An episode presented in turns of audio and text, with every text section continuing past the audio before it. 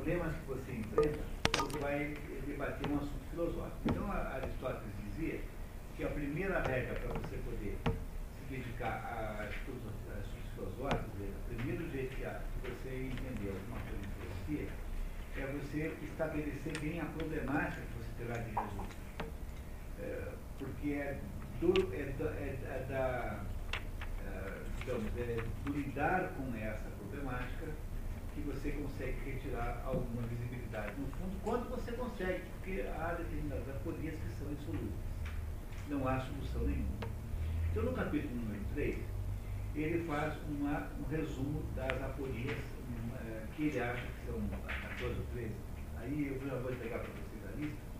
Né, ele faz o resumo das aporias que ele acha que são as aporias centrais do debate sobre a metafísica. Quando vocês lembrarem comigo o que é que ele está falando, está dizendo o seguinte, que de todos os tipos que o homem é, é, dele é.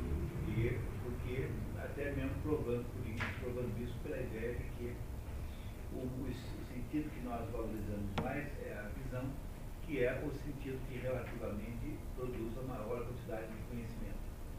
Como o homem produz, portanto, o homem está disposto a conhecer, então ele está tentando nos mostrar o que é conhecimento de nos diz então que conhecimento é alguma coisa que necessariamente você possa ensinar, porque o conhecimento intuitivo, digamos, aquele conhecimento que tem o sujeito que conhece pela experiência, mas não sabe explicar, o pescador de praia que sabe quando vai chover, mas não sabe por quê.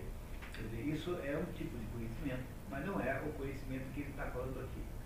Então ele acaba dizendo que o conhecimento verdadeiro de qualquer coisa é aquele conhecimento das causas de. Para o que, é que são as causas? São os princípios formadores daquela coisa, que são a explicação de por que é que aquela coisa existe. E, essa, e essas causas dividem-se, de acordo com Aristóteles, em quatro. Quatro causas fundamentais. A primeira causa é a causa é, da, de quem faz, quer dizer, a causa é motora, ou eficiente. Toda, tudo que tem, que existe, alguém fez. E aplicado isso ao universo, você tem aí a causa motora maior de todas, que é alguma coisa próxima à ideia de Deus. Esse sujeito que faz essa coisa, seja uma pessoa, seja um, um, seja um fenômeno natural, enfim, o que for, ele faz por algum objetivo, por algum efeito. Então é uma causa final, que é também chamada teleológica, teleos em grego é mas quando você faz alguma coisa, se essa coisa for física, ela terá então uma natureza física, uma natureza concreta, e portanto ela terá, terá que ser feita de alguma matéria, portanto há uma causa material, mas a matéria nunca é, ela é subordinada a uma coisa mais importante que ela, que é a forma. A forma subordina a matéria. Quando você transforma um pouco de argila num cachimbo, você não se refere mais àquilo como argila, mas refere-se a cachimbo dali para frente. Então essas são as quatro causas centrais principais que Aristóteles eh, está querendo nos, dizer, nos falar. E aí então Aristóteles, a partir dessa, dessa primeira avaliação, entrará no, na, na avaliação seguinte, dizer, ele, no, no ponto seguinte, que é nos dizer que o, aquilo que, que, afinal de contas, saber, saber o que é, uh, saber, ter conhecimento de alguma coisa é ter conhecimento das causas primeiras. Quanto mais alta for a causa, mais ela será inútil, digamos assim, mas mais importante ela será. E que eu conhecer as causas maiores, as causas mais profundas, as causas primeiras, é que se chama de metafísica. Então, o conhecimento que ele vai nos dar aqui é o conhecimento daquilo que, de, de, de, de como as coisas são geradas, ou seja, da origem de todas as coisas. Essa origem não pode estar nas próprias coisas, ela tem que estar fora dessas coisas, portanto, ela tem que estar numa espécie de, de, de funcionamento primordial, uma espécie de princípios que antecedem todas as outras coisas.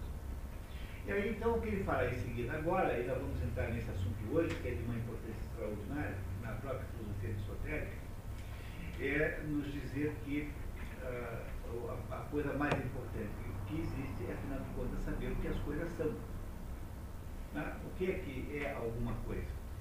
Essa, essa coisa que alguma coisa é, é a definição da sua substância. Substância, para Aristóteles, Às vezes é usado como sinônimo de matéria, mas às vezes, quase sempre, e aqui na metafísica quase o tempo todo, é usado como substância de ser. Ser é a mesma coisa que substância. O que, que uma coisa é? Ou seja, o que, que ela é? Ser. É do verbo ser. Então, saber o que uma coisa é, é saber a sua substância. Para exemplificar isso, Aristóteles nos, nos disse lá no outro livro, na, na física, e aqui agora nos diz de novo, que as substâncias são aquelas coisas das quais se diz alguma coisa.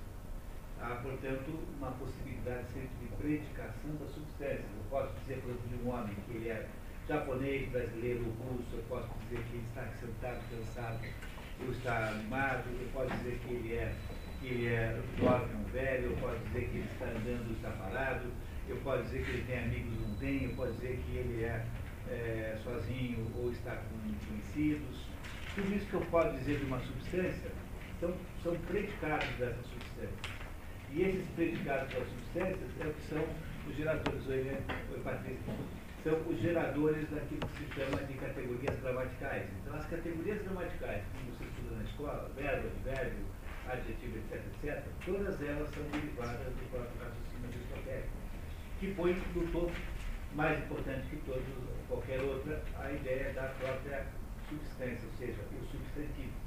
O substantivo é aquilo que de fato existe, porque o branco e o preto só existem em referência a alguma coisa que é branca ou preta. Porque se você não tiver nada, nenhum objeto branco ou preto, como é que você pode falar de cor se ela não estiver associada a alguma coisa que é colorida?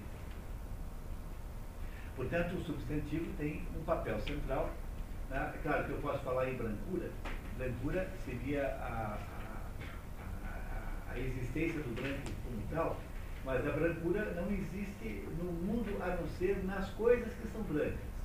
Aí volta aquele debate Platão e Aristóteles, que vocês estão cansados de ouvir aqui, porque Aristóteles acha que a brancura está nas coisas, enquanto que Platão acha que a brancura está nela própria e que é uma categoria ideal, e que existe algum lugar um branco que é branco mesmo, e que é esse branco que irá uh, ser, ser tentado reproduzir aqui. Essa, esse debate é um debate interminável, é enorme, cheio de considerações é, aí legítimas dos dois lados, mas o que Aristóteles nos dirá que na hora que você estuda o ser, você estuda fundamentalmente a substância. A substância em grego é ousia, a palavra que Aristóteles usará o tempo todo é ousia. Então, o que, é que ele faz no, no, capítulo, no livro 3? No livro 3 ele tenta nos ensinar é, quais são as aporias principais, ou seja, quais são os principais problemas que um estudioso de metafísica tem que resolver para poder estudar metafísica. No capítulo número 4, que nós tínhamos estudado, mas vamos retomar hoje e fazer uma referência inteira, ele vai nos falar sobre a substância começando com ah, uma dos principais é, conceitos aí, é, sobre da filosofia aristotélica, que é o princípio da não contradição, que é ah, muito importante, já vamos falar dele.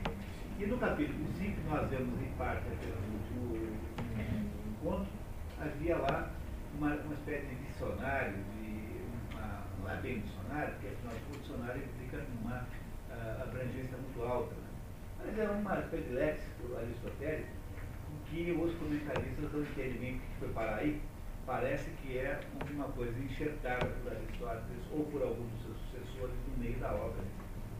É, esse capítulo 5 é, foi é, apenas um capítulo de orientação de é, palavras.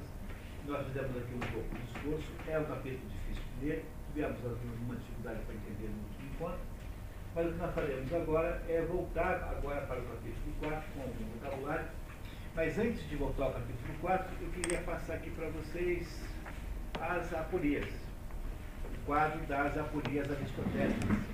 Bruno, passa agora.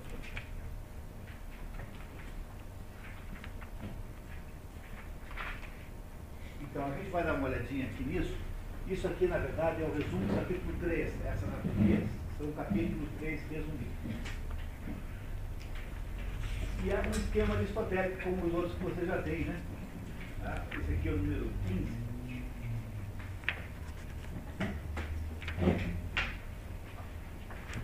Nós não vamos quebrar muita cabeça com isso aqui, porque o que está aqui serve para o livro inteiro.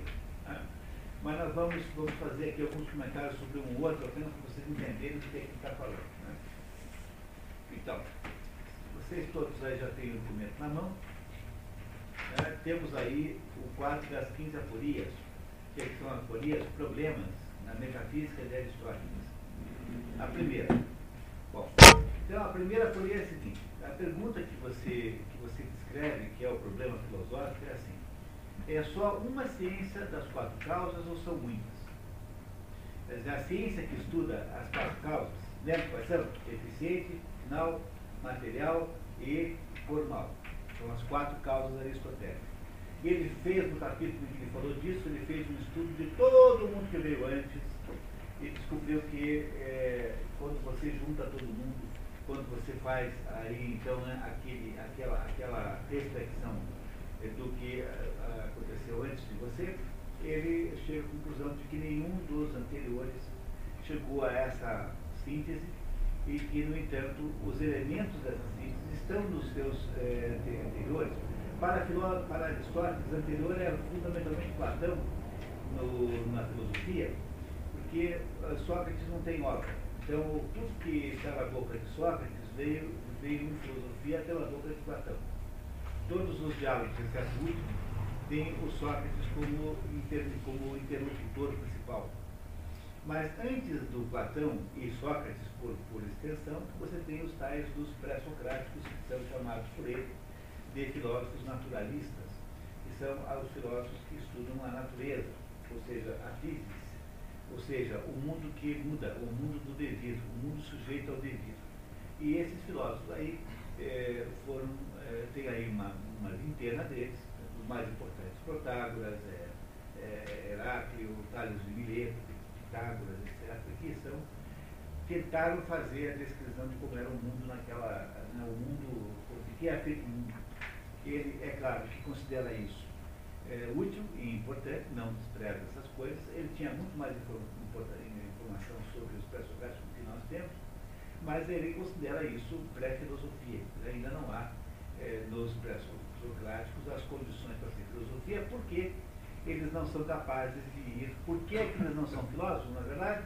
É porque eles não são capazes de ir até as primeiras causas. Que seja como for, as causas que eles supõem que existam são todas causas materiais. No fundo, os, os, os, os pré-socráticos só lidavam com as duas causas, matéria e forma. Ou seja, eles não conseguiam ir para uma das quatro causas. Por isso é que o Aristóteles acha que eles não são filósofos rigorosamente falando. Bom, então o, Aristóteles assim, bom, quando a gente vai estudar esse assunto de verdade, então tem que fazer as perguntas que estão listadas nesse documento, que é o resumo do capítulo 3 do livro. Então olha só tipicamente qual é o problema que ele tem que resolver. Bom, é uma ciência, é só uma ciência das quatro causas ou são muitas? Bom, diz ele assim, não é possível que seja uma só, por quê?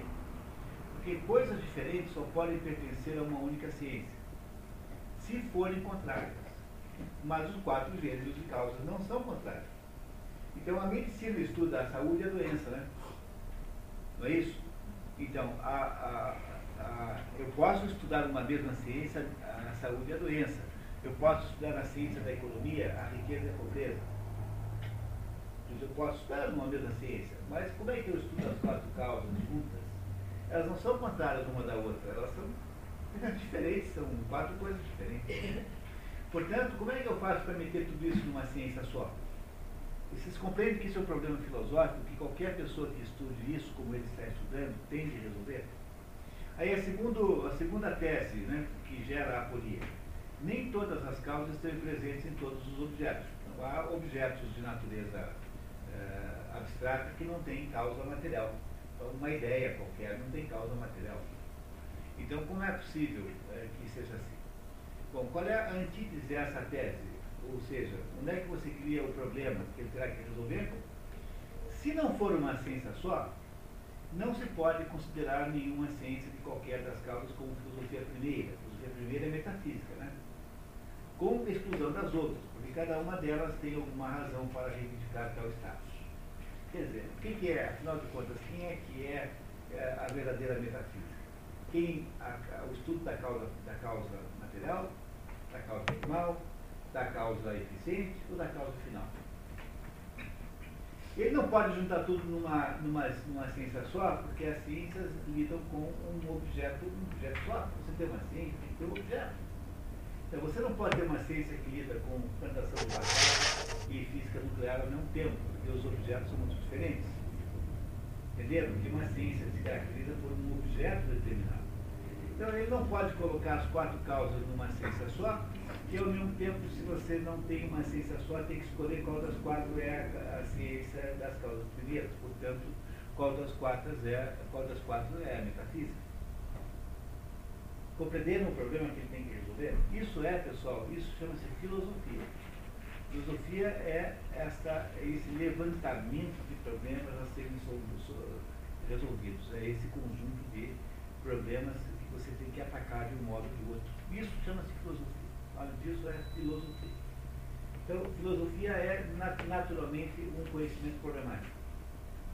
E é por isso que você não deve ensinar a filosofia para criança, porque a é, criança não pode ter conhecimentos problemáticos antes de ter conhecimentos práticos, conhecimentos é, positivos. Então, a criança tem que ter uma ideia do mundo real, concreto, aquilo que ele tem de positivo, é, ou seja, de manifestadamente claro, de fenomenológico, né? ou seja, entender como são as manifestações do mundo, para depois problematizar esse conhecimento. A criança jovem não tem capacidade de lidar com o problemático se ele não tem antes uma ideia de conhecimento objetivo. E essa é a razão pela qual não se deve ensinar filosofia para adolescentes. A não ser, claro, que o seu objetivo não seja ensinar nenhuma filosofia, mas seja apenas criar petralhas que é o objetivo verdadeiro, real, pela qual se faz isso. Tá? Oi, Cristina? Oi. Tá. Compreendendo? E, esse é o, problema, problema central aqui, é, da, um, o primeiro problema que Aristóteles acredita que tem aqui o. Um, vamos passar, passar aqui. É, o primeiro problema que Aristóteles acredita que seja uma aporia. Então, uma, a primeira aporia é essa. Eu tenho que dar um jeito de resolver isso. Ele irá resolver essas aporias ao longo do livro. Então eu botei para vocês aqui, a solução está no livro 4, capítulo, no, no livro 4, é, capítulo 1. Está tá ali mencionada do lado. Bom, vamos olhar a segunda aporia, apenas está ao longo do capítulo, né? Vocês vão ter que ler para entender porque, como é que resolve. Vou pegar o segundo. Tá? Qual é a segunda aporia de Aristóteles aqui? Pertencem a uma só e mesma ciência, o estudo dos princípios lógicos fundamentais e o estudo da substância? O que, é que são princípios lógicos fundamentais? São um jeito como você pensa, que não estão no livro Metafísica, mas estão na obra chamada Lógica, na obra chamada Órgão. Então, os mecanismos pelos quais você raciocina não estão nessa obra aqui. Mas aquela, aquela história, né? Quer dizer, o fato de que os mecanismos não estão nesta obra significa que há alguma separação entre o estudo dos mecanismos e o estudo das substâncias. O que é o estudo das substâncias? É saber o que as coisas são de verdade. Não é isso? Substância está escrito ali embaixo, ó. Ousia em grego significa o princípio em relação ao qual todos os outros subsistem. Substância é aquilo que é ser enquanto ser. Então, quando eu digo assim, que eu sou, eu sou enquanto ser. Eu sou é, é resumo, é resumo suficiente. Nós não conseguimos descrever, não conseguimos provar a existência de substâncias. Elas se auto-apresentam e, e se autodemonstram. Por mais que nós gostaríamos de que fosse possível fazer uma coisa dessa. Mas, como você sabe, a filosofia de Aristóteles é toda ela axiomática. E nos diz o tempo todo que não dá para demonstrar tudo nessa vida e que se você pretende que tudo seja demonstrável, você não sai do lugar de filosofia. Determinadas coisas são auto-evidentes, são absolutamente reais e concretas. Portanto, estudar as coisas tais como elas são e a metodologia de estudá-las podem ser separadas em ciências diferentes? É isso que ele está perguntando aqui. Vamos ver como é que se coloca a aporia que ele quer que nós pensemos nela. Bom, então vamos lá. O primeiro pedaço da tese. Os princípios lógicos não podem ser estudados pela mesma ciência que estuda a substância, porque aplicam-se a todas as ciências e não apenas àquela.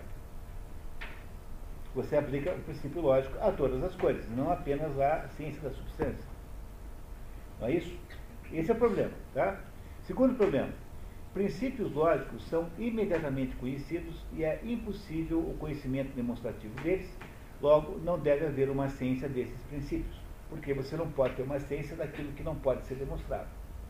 Uma ciência pressupõe uma capacidade de pesquisar e compreender uma coisa, mas se uma coisa é, é auto-evidente, para que, que você quer uma ciência dela? Ela é auto-evidente. Então ele está dizendo o seguinte, que em primeiro, em princípio, em princípio, os princípios lógicos, eles ocorrem em todas as, as ciências, e não apenas na ciência dos primeiros princípios, que é a metafísica. E segundo, que eles são auto-evidentes, portanto não devem ser estudados em ciência. Não são alvo de uma ciência. Tanto é que vocês repararão, né, que eu sempre disse para vocês aqui, que Aristóteles classifica as ciências em ciências teoréticas, ou seja, aquelas que, que, que estudam a, as coisas tais como são, quer dizer, as ciências teoréticas são aquelas que não têm aplicação prática, que é para saber só como uma coisa é. Ciências práticas, que são as ciências morais de Aristóteles, é como é que a gente se porta na vida e como é que se governa a sociedade humana. E em ciências poéticas. O que são ciências poéticas? São aquelas em que você aprende a fazer uma coisa prática. Um médico aprende ciência poética um construtor de navios aprende ciência poética. Uma, uma mulher que faz uma roupa de tricô aprende uma ciência poética. Ele nunca fala de que, que a sua lógica, o órgão, como nós chamamos hoje, possa ser uma espécie de ciência. Por quê? Porque para Aristóteles, os procedimentos lógicos são auto-evidentes. Não há como você demonstrar é, que, eh, nós vamos já entender isso daqui a cinco minutos, não há como você demonstrar alguma coisa que é auto-evidente. Por exemplo, A é igual a A. Como é que eu demonstro isso? Por exemplo, eu sou eu.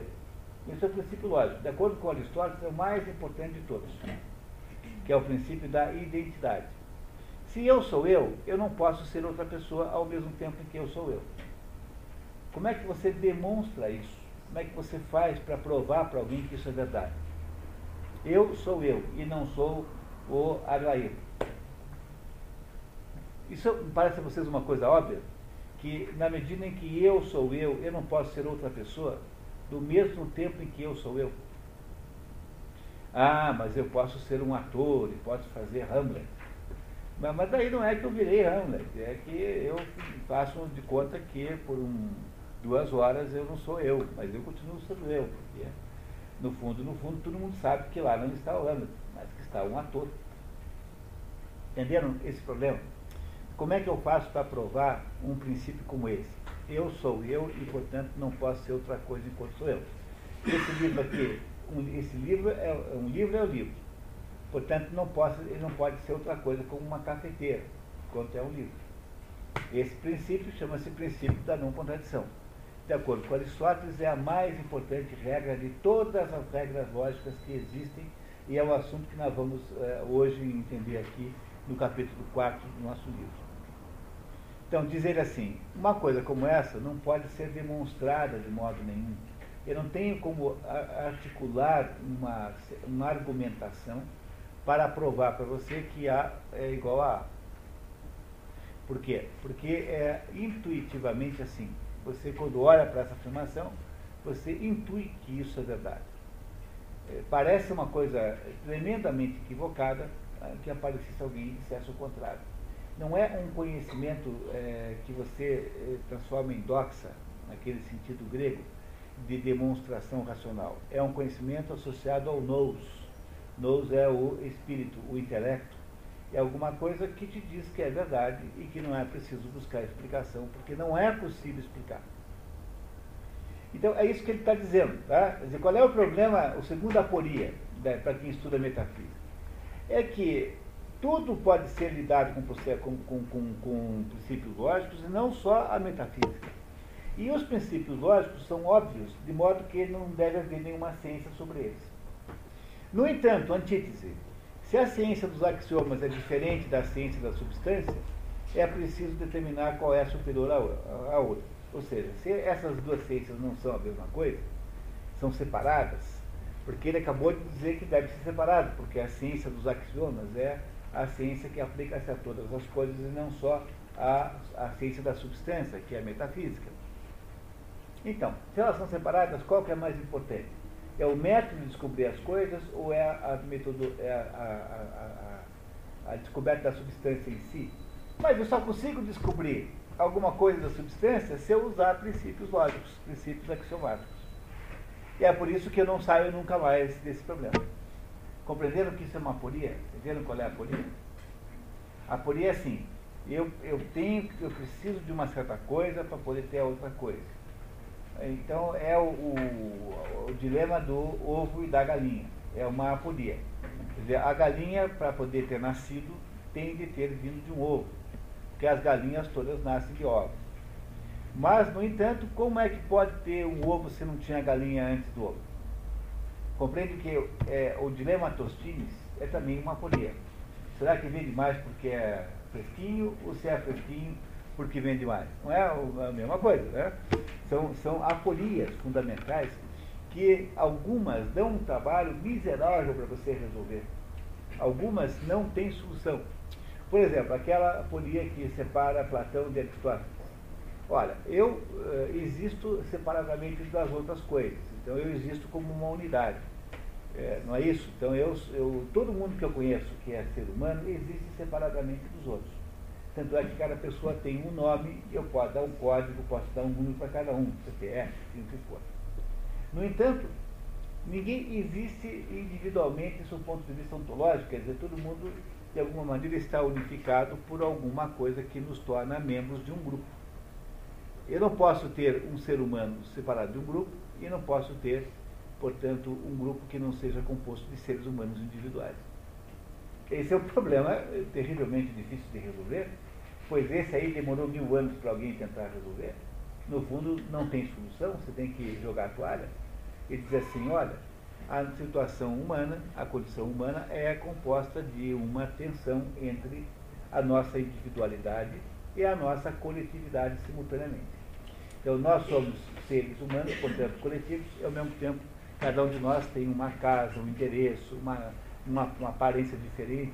Como cada um tem, como cada ser humano é formado por uma quantidade de variáveis tão complexa como cada um nasceu num certo dia, cada um tem um mapa astral, cada um tem uma determinada herança genética, cada um nasceu num certo país, cada um traz um karma dos seus antepassados, cada um tem uma determinada loteria física, cada um tem um tipo físico, cada um, cada um, portanto não há duas pessoas idênticas. E porque não há duas pessoas idênticas, somos completamente individualizados, mas ao mesmo tempo somos completamente coletivos. Porque nós nos reconhecemos como sendo da mesma espécie, chamada ser humano. Nós somos indivíduos e coletivos ao mesmo tempo. Essas situações apurísticas, elas não têm solução às vezes, às vezes têm. Então, o Aristóteles irá durante o livro aqui, ó, dando a cada uma dessas substâncias, cada uma dessas coisas, uma explicação. Vamos pegar a terceira aporia. É, existe só uma ciência para todas as substâncias, sensíveis e suprassensíveis, ou existem diversas? Bom, então, quais são, qual é a diferença que tem entre as substâncias sensíveis e suprassensíveis? Sensíveis aqui, ó, ó, eu posso bater nesse livro aqui, ó, eu estou vendo o livro, sentir, ó, eu sinto com o meu tato que esse livro existe, então o livro é uma substância sensível as cadeiras também são, a nossa própria pessoa é, a chuva também é, é o sol é, eu sinto o calor do sol, eu vejo, né? O meu, o meu olhar vê. Mas quando eu estou falando de, por exemplo, de uh, uh, correção, alguma coisa que está correta, essa substância eu não vejo, eu não consigo apalpar isso. Isso é uma substância suprassensível, portanto, ela é uma ideia, ela é um conceito, ela não é física como é o livro. Pois eu que está perguntando é o seguinte: a mesma ciência estuda essas ambas é, aí, substâncias? Vamos ver como é que ele estabelece como ser, que essa aporia é. Bom, qual é a tese? Se são diversas as ciências das diversas substâncias, de que tipo de substância, sensível ou suprassensível, a filosofia primeira é a ciência? Olá. Tá, tudo bem. Então, essa é a primeira pergunta, né? Quer dizer, se você tem uma, se você tem uma ciência separada, se, se essas substâncias separadas estão, é, são estudadas por ciências diferentes, qual que é mais importante? Não é uma boa pergunta? Qual que é a filosofia primeira? Porque não pode ser as duas. Porque se fosse as duas, você não teria a separação da ciência, seria a mesma ciência. Mas eu separei as duas. Quer dizer, qual delas é a filosofia primeira? Qual delas lida com aquilo que é mais importante, mais principal, portanto, mais metafísico? Bom, aí ele diz assim, na antítese: se é uma ciência única para todas as substâncias, todas as ciências seriam reduzidas a essa única, o que seria absurdo. Portanto, se, há uma, se não há, se elas são separadas, eu tenho que saber qual delas é que é a mais importante. Eu tenho que entrar no mérito se é o que é suprassensível ou se é sensível. Mas se não é, dizer, se todas as ciências, é, se, se é a mesma ciência para as duas, então só há uma ciência só para todas as coisas, o que seria um resumo indevido também. Não é difícil sair, dessa também? Isso é, essas são as aporias que Aristóteles, no capítulo 3 do livro, é, nos antecipa como sendo os problemas centrais que alguém terá de resolver se quiser é, resolver o, o, o, problema da metafísica. Então estão aí listadas as 15 aporias do capítulo 3, havendo sempre uma indicação de onde está provavelmente a solução para cada uma das aporias ao longo do livro todo. É, é preciso também que vocês é, levem em consideração que resolver essas aporias aí não é nada fácil, é complicadíssimo. Algumas têm solução apenas parcial, outras são soluções, até mesmo a solução que Aristóteles dá é um pouquinho é, difícil. Mas elas acontecem ao longo do livro inteiro. E é esse o sentido do terceiro capítulo, que é a descrição das aporias, que nós vamos vendo aí pelo caminho, na medida que ele vai nos contando as outras coisas aí. Agora, esse quadro que está aí, no capítulo 3, é de grande utilidade, porque ajuda você a compreender qual é a problemática é, que uma pessoa que queira enfrentar esse problema de compreender, é, afinal de contas, o que as coisas são, tem que enfrentar para entender. Tá certo, pessoal? Compreenderam o sentido desse documento? Aí a descrição das 15 aporias que Aristóteles diz que existem nos, no, ao longo do capítulo 3. E feito isso, nós vamos então para o capítulo 4, que nós tínhamos pulado da outra vez, e que vai, uh, em que nós vamos entrar agora na seguinte pergunta. Afinal de contas, o que, é que as coisas são? Não é? Começa agora a definir o que as coisas são.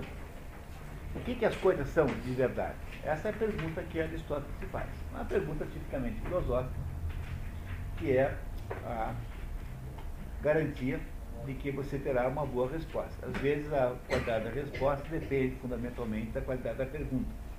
É mais ou menos assim. Uma boa pergunta já ajuda a resolver uma boa parte da resposta.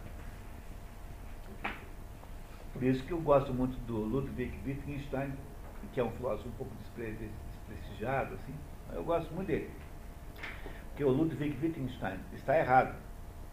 Mas ele, quando erra, ele, ele erra Entendeu? O sujeito claudica, mas claudica passo de valsa. Algumas pessoas, ao errarem, mesmo errando, fazem obras magníficas. Não sei se vocês já se deram conta disso. Tem um livro do William Flusser, chamado Língua e Realidade. William Flusser era um filósofo judeu que quando chegou, quando, quando houve aí a Segunda Guerra Mundial, o, o Brasil recebeu uns 4, 5 filósofos judeus, judeus que foram muito úteis aqui o mais importante deles é o Otto Maria Carpo, que não era 100% judeu, ele já também tinha se cristianizado, ele era em parte judeu. É, o outro foi o, o, o, o, o William Flusser, o outro foi o Paulo Ronay, e dá para também falar no. Uh, uh, quem mais que diria que está nessa. Já vou lembrar do outro mas o William Flusser tinha uma namorada que tinha parido para o Brasil, morava na Tchecoslováquia, veio para cá corrido. Chegou aqui o Celso Laffer, a colônia ajudou, né?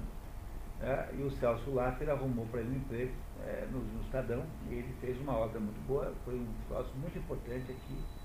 E em 68, por aí, não sei se irritado com o Brasil ou saudoso da sua terra, voltou para a Tchecoslováquia, chegou lá e foi atropelado por um automóvel e morreu. Você vê que azar, né? Lá na Tchecoslováquia, o William Fuss. E o William Fuss escreveu um livro chamado Mito e é, é, Linguagem, Realidade e Linguagem, ou, ou Linguagem e Realidade, um dos dois, que é um livro equivocado, mas é, tão bem escrito, tão bem escrito, que ele tem uma utilidade imensa mesmo sendo equivocado. É o mesmo caso do Ludwig Wittgenstein, que ele dizia assim, olha, não existe problema filosófico. O que tem, na verdade, é confusão de conversa, linguagem confusa. É gente falando de coisa torta. E ele não tem razão, porque, de fato, há problemas filosóficos. As aporias aqui do, do, são todos problemas filosóficos. Mas ele tem razão no sentido de que 90% das conversas que parecem ser conversas problemáticas são só confusões de linguagem mesmo. Não tem a menor dúvida disso. Né? Então 90% que você pensa que é filosofia é apenas gente confusa debatendo coisa estranha. Entendeu? Gente confusa falando de coisa que você de fato não entende. É, é, conversa de bar. Cada um está falando do negócio, ninguém sabe do que o outro está falando, mas como a ideia é apenas ganhar o debate, então fica-se três horas brigando amizades são desfeitas é, é, em torno de uma conversa completamente besta, que é a conversa debate de bar, porque afinal só tem confusão ali e não tem nenhuma conversa de verdade. Então o Wittgenstein, embora não tenha razão, é, a tese do Wilhelm Flusser é que é impossível haver comunicação entre línguas, entre os três grandes é, grupos linguísticos. Há três grandes troncos linguísticos e eles não se comunicam porque há uma maneira profundamente diferente de, de valorizar o sentido das palavras. Ele está errado, é possível comunicação. Tanto é que é uma coisa tão engraçada, né? Hoje estava no, nos contando ali, alguém estava me contando, acho que foi o. Acho que foi o Eduardo Vimão lá na, na Aliança da sexta-feira, dizendo que os maiores intérpretes de Bach estão todos no Japão. Agora que um japonês consegue interpretar Bach, é porque é possível que tenha uma linguagem universal. Né? Dizer, vocês imaginarem que um chinês não é capaz de entender a história da Madame Bovary é um pouco de exagero. Que a gente não é capaz de entender o, o Tao Te Ching, sei lá, né? é, é, uma, é, um pouco de exagero. Então ele não tem razão, mas ele é, tem uma razão muito grande quando ele descreve as dificuldades que tem de transposição dos códigos, que são realmente muito grandes. Mas é possível um ocidental entender o budismo? Ah, é claro que é. Né? Pode ser mais difícil do que para um oriental, mas a gente entende igual, se você fizer os exercícios certos. Então, o, o Wittgenstein tem, está na mesma situação. De fato, há problemas de linguagem que sempre existem e que quase sempre são os responsáveis pela confusão. É, é na verdade, eu estou sendo um pouco aqui excessivamente simplificador, porque no fundo ele acha que há, há determinadas. Uh, que, que, a língua. Não é que está todo mundo confuso. Ele acha que a linguagem tem limitações. O que você pode entender do mundo é limitado pela própria linguagem. A linguagem faz o limite da compreensão do mundo. É essa a tese central do Wittgenstein. No qual ela também não tem razão. Ele também não tem razão nessa, mas ele, ao fazer essa defesa, faz tão bem que é como se ele claudicasse, mas claudicasse a passo de valsa. O que é, então, é, significa que um sujeito inteligente sempre ajuda, né? Sempre ajuda a entender um pouquinho mais. Bom, ah, no livro 4, que é esse que nós vamos ler aqui agora na página 103, nós vamos entrar nesse ponto que é o ponto ah, absolutamente importante, que é de compreender, afinal de contas, o que as coisas são. Ele vai então fazer, eh, vai fazer o quê? Ele vai chamar o método axiomático, o método analítico, para nos ajudar a lidar com o problema. Porque ele vai provar nesse mesmo capítulo, conforme vocês já viram lá no mapa das apolias, que há de fato uma é, junção possível e necessária entre o estudo da substância e o estudo do, do axioma. A metodologia de pesquisa da substância e a substância são alvo da mesma, da mesma ciência, que é a solução para o axioma número 1 para o que chama, para a aporia número 1. Um. Mas vamos lá deixar a palavra para o seu Aristóteles. Quem é que gostaria de começar a ler? Voluntário? Marco, muito bem, vamos lá. há uma ciência que investiga o ser como ser. On, é. em, em grego, né? Tá. É, e as propriedades que lhe são inerentes devido à sua própria natureza. É, porque eu posso estudar as coisas sob vários pontos de vista. Eu posso estudar o, a fisiologia da reprodução humana, eu posso estudar o, o, o crescimento das plantas, mas eu preciso, eu posso estudar o, a, a aerodinâmica de um, de um veículo, não é isso? Mas essas ciências que estudam essas coisas não estudam as coisas em si próprias, estudam aspectos dessas coisas. Então eu tenho que ter alguma, alguma ciência que diga assim, o que é o homem, o que é a planta, o que é o veículo. Entenderam o que é que ele está tentando nos dizer aqui? Essas coisas todas que são as coisas em si, têm de ser estudadas, são as substâncias. Então, as substâncias são, vocês sabem disso, porque vocês receberam uma dessas, aí um desses resumos, que diz que as substâncias, das substâncias pode se predicar muitas coisas. As predicações da substância são as categorias gramaticais. Então eu posso dizer de uma substância, de uma, posso dizer de um automóvel. Se ele é velho, se ele é novo, se ele está andando, está parado, se ele tem quatro pessoas dentro, uma, se ele, se ele é, é, é, um automóvel diesel ou se é gasolina. Eu posso falar uma porção de coisas do automóvel. Mas eu preciso, para poder falar de todas essas coisas, ter um negócio chamado automóvel. A existência do automóvel é imprescindível para que eu possa falar dele. É por isso que o substantivo é mais importante que os predicados do substantivo. Essa é a razão pela qual, em alemão, você escreve substantivo com maiúscula. Substantivo em alemão é sempre escrito com maiúscula, a primeira, a primeira linha, a primeira letra. Né? Porque o substantivo tem uma característica especial. Ele é aquilo de que se fala. Né? E as outras coisas são acidentais. Ou seja, se um automóvel é verde ou amarelo, tanto faz. Ele não deixa de ser um automóvel por causa da sua cor. Agora, se um automóvel é, não é capaz de andar, ele não é automóvel, é uma outra coisa. Lá, é um, o sujeito manda, quando a, a, a, firma que ganha, né, a equipe que ganha o campeonato de Fórmula 1 faz um mock-up daqueles carros, tira o motor, põe um motor de fibra de vidro, que é fingido que é motor, e já manda por aí, pelo mundo afora. A Ferrari, por exemplo, mandava aí nos postos Shell, lembra? Aquilo não é um automóvel. Eles não vão mandar um carro que vale 5 milhões de dólares, não sei quantos, para passear por aí. É, aquilo é um mocap, apenas um modelo. Então aquilo não é um automóvel, porque ele não tem as características essenciais do automóvel. O automóvel, para poder ser um automóvel, tem que ser capaz de andar. Se você não anda, não é um automóvel. Compreenderam que, que a forma, a forma, eidos em grego, que estabelece a causa formal, a forma de alguma coisa, não é apenas a aparência daquela coisa, mas é o conjunto de características que aquela coisa tem. É, características operacionais, de funcionamento. Compreendem que quando os gregos falam em forma, eles não estão apenas falando na forma no sentido moderno, não é isso? Essa garrafa tem uma forma, digamos assim, aproximadamente cilíndrica. A forma não é apenas isso, é o seu poder de carregar água, é a sua capacidade de não interferir no, na, na, água, é a sua, digamos, invio, invio, invio, inviolabilidade, enfim. A forma é um conjunto de coisas que transformam isso numa garrafa.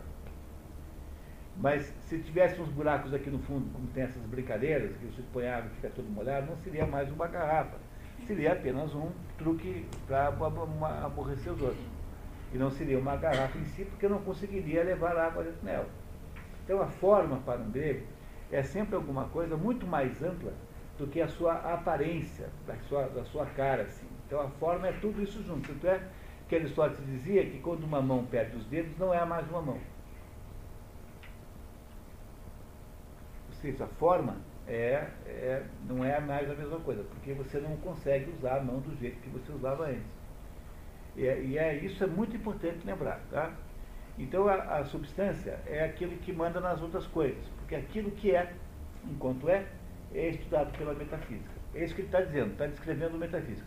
Essa, esse primeiro parágrafo aqui, pessoal, é a célebérrima, mais importante e célebre descrição de metafísica que Aristóteles fez em toda a vida. Então, eu não vou mais interromper nesse primeiro parágrafo, vamos ler até o fim, o primeiro item do 1, um, tá? Eu, vamos tentar ler sem interromper. vocês vão entender melhor que eu. Interessado então. Há uma ciência que investiga o ser como ser e as propriedades que lhe são inerentes devido à sua própria natureza.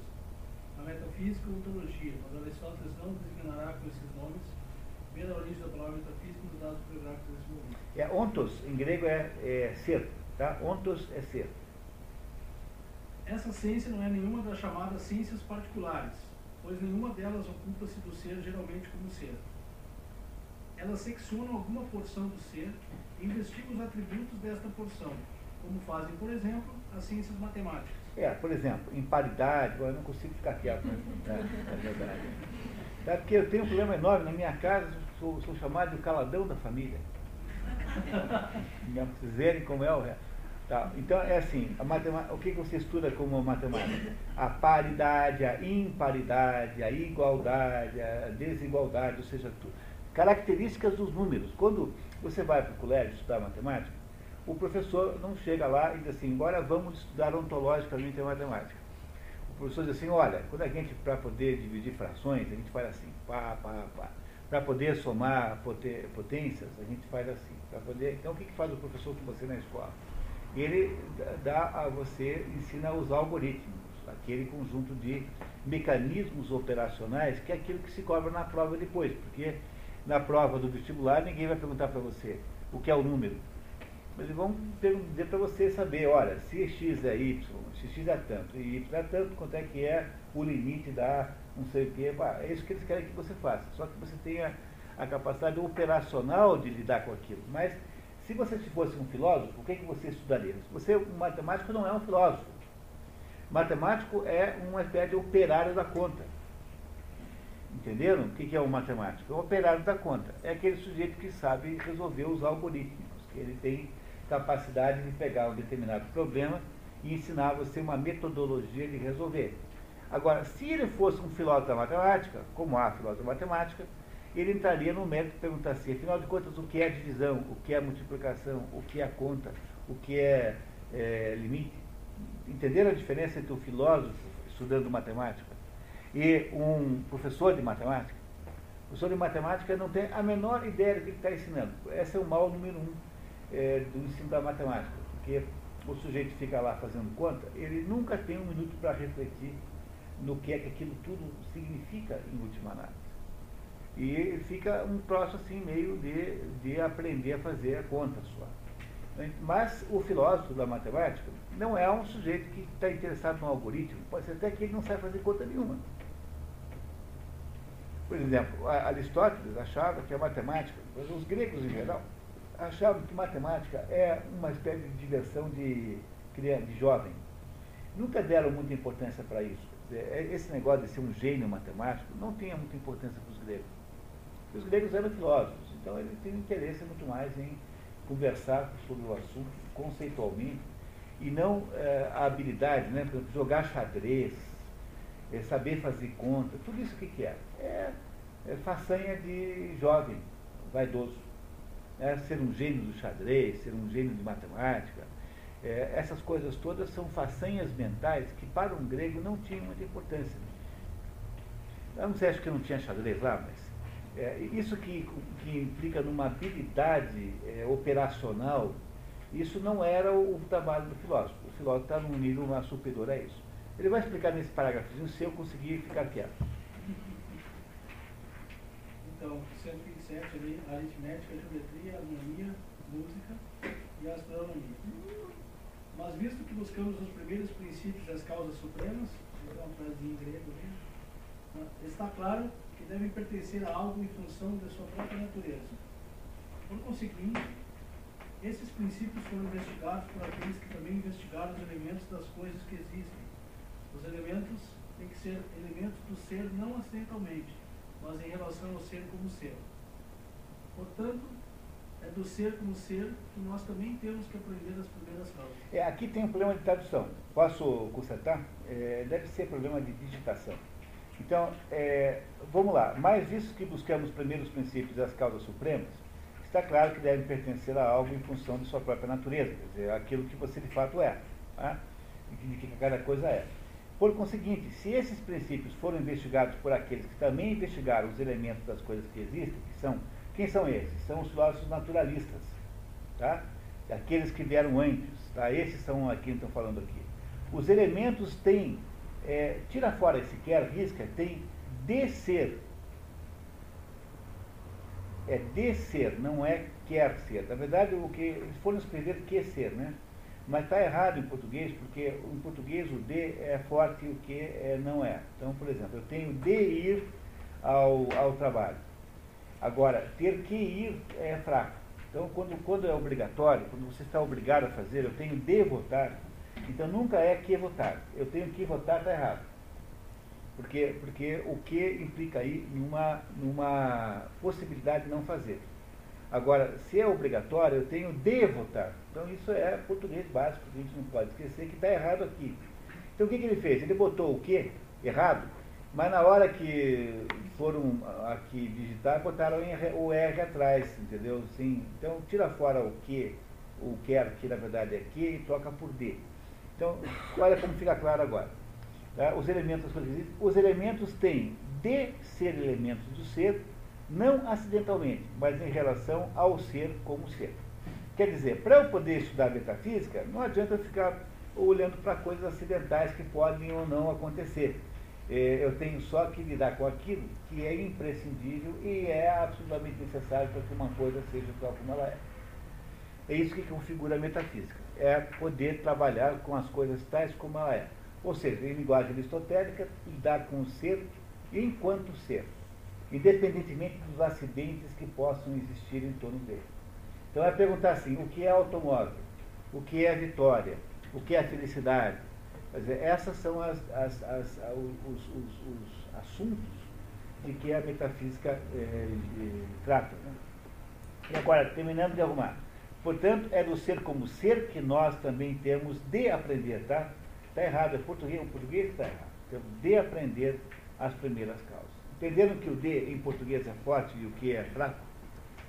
Então nunca confundir essas duas coisas, senão a frase não faz mais sentido.